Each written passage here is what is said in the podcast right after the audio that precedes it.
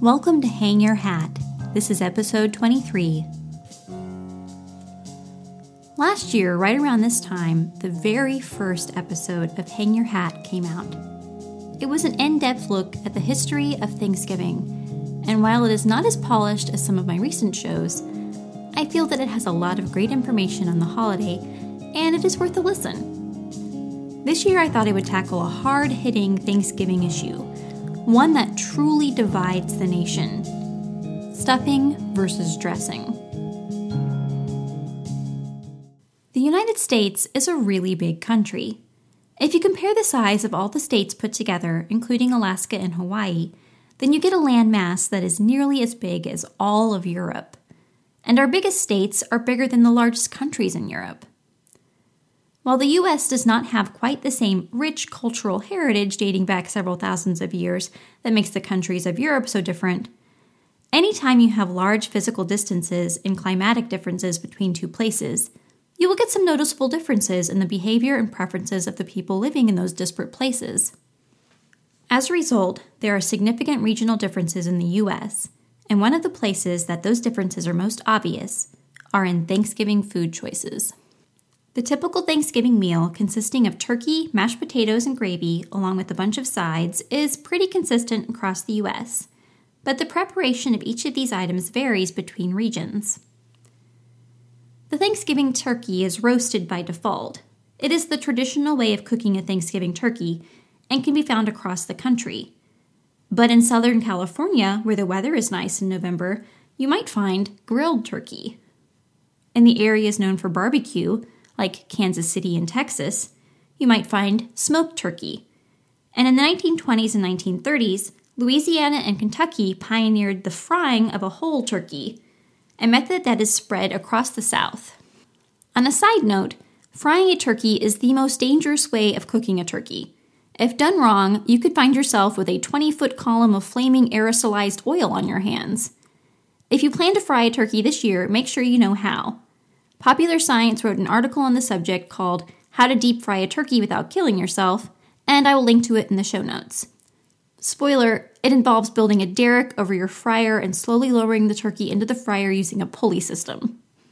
Gravy is another dish that divides us. Everything from spicy red chili gravy in the southwest to turkey gravy featuring hard boiled eggs in the southeast. And our favorite side dishes vary widely from state to state as well.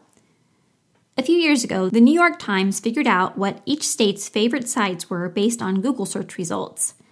They found that in the Rockies, people eat something called frog eye salad, which is a combination of pasta, fruit, eggs, whipped cream, and marshmallows, and I'm guessing must be an acquired taste.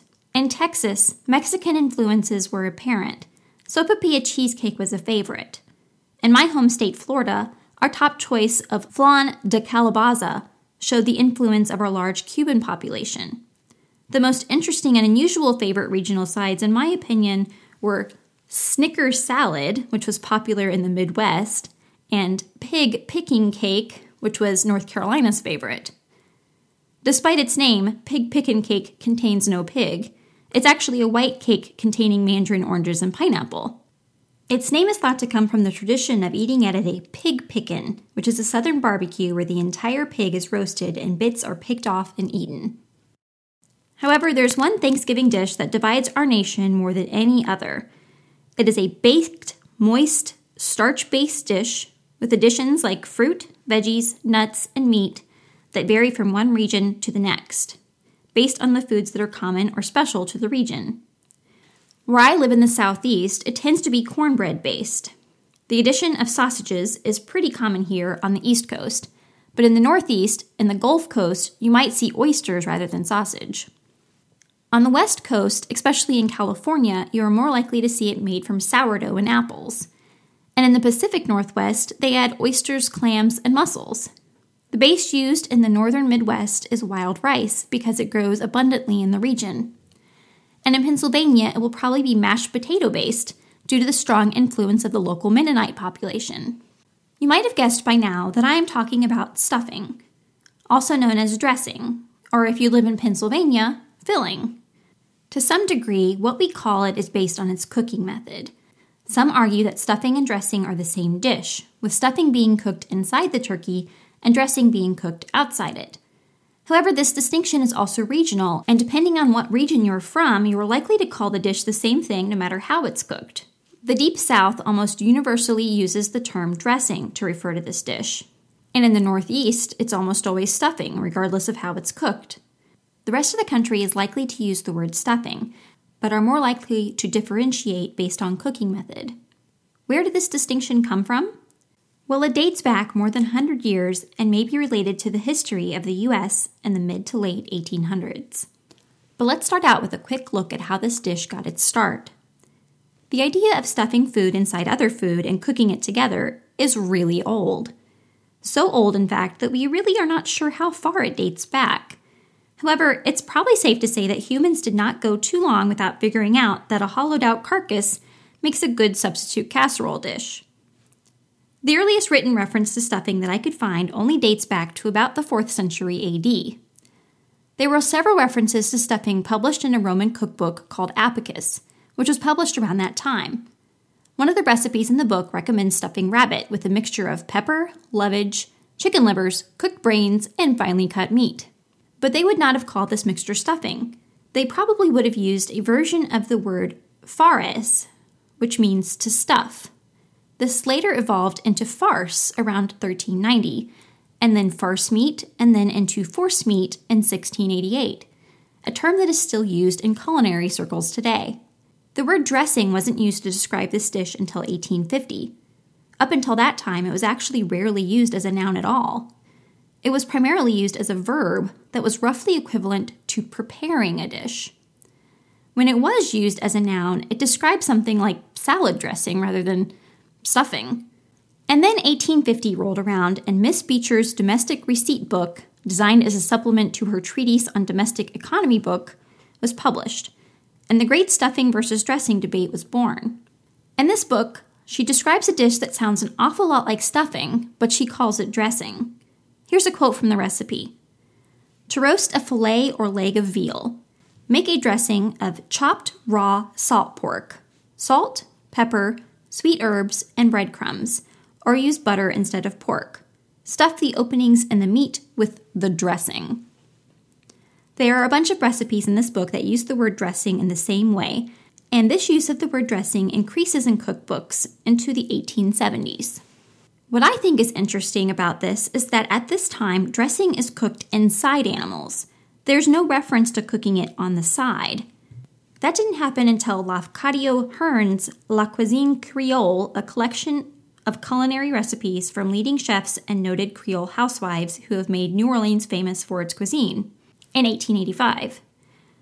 But in his book, he refers to these dishes cooked outside of the animal as stuffing. So from the start, there's never been a clear distinction as to what stuffing versus dressing is as far as cooking technique. So, why the switch to the word dressing? Most of my sources seem to think that it was due to Victorian sensibilities.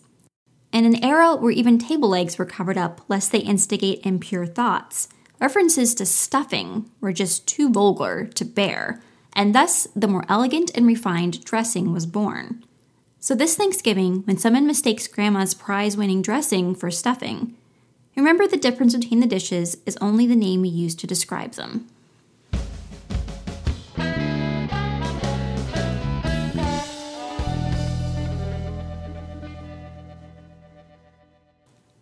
I found a fun fact while researching for the show, and I just had to share it.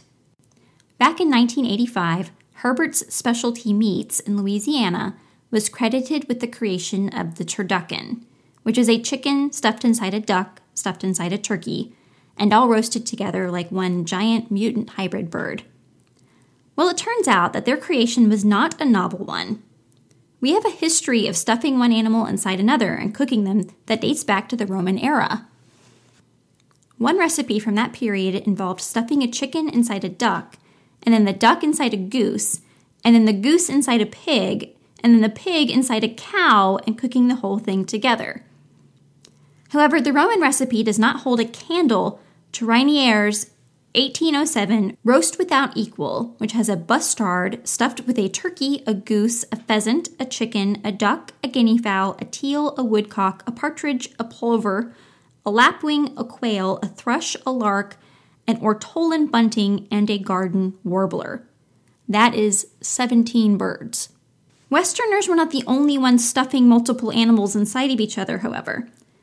The book Passion India recounts a dish served by Maharaja Ganji Singh in the late 1800s that involved putting a sparrow inside a quail, inside a grouse, inside a chicken, inside a turkey, inside a goat, inside a camel, and then putting the camel and its companions in a hole in the ground and roasting it. Now that the Herberts have rekindled this tradition, I wonder what will be shoved inside what and cooked next.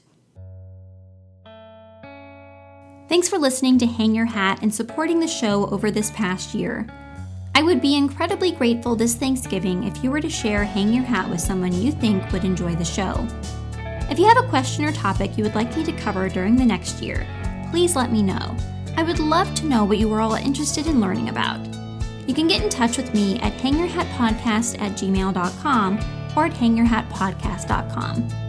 The Hang Your Hat podcast is a production of JaWorkingCrafts.com. You can visit Your Working Crafts for DIY inspiration, home decor, crafts tutorials, and more.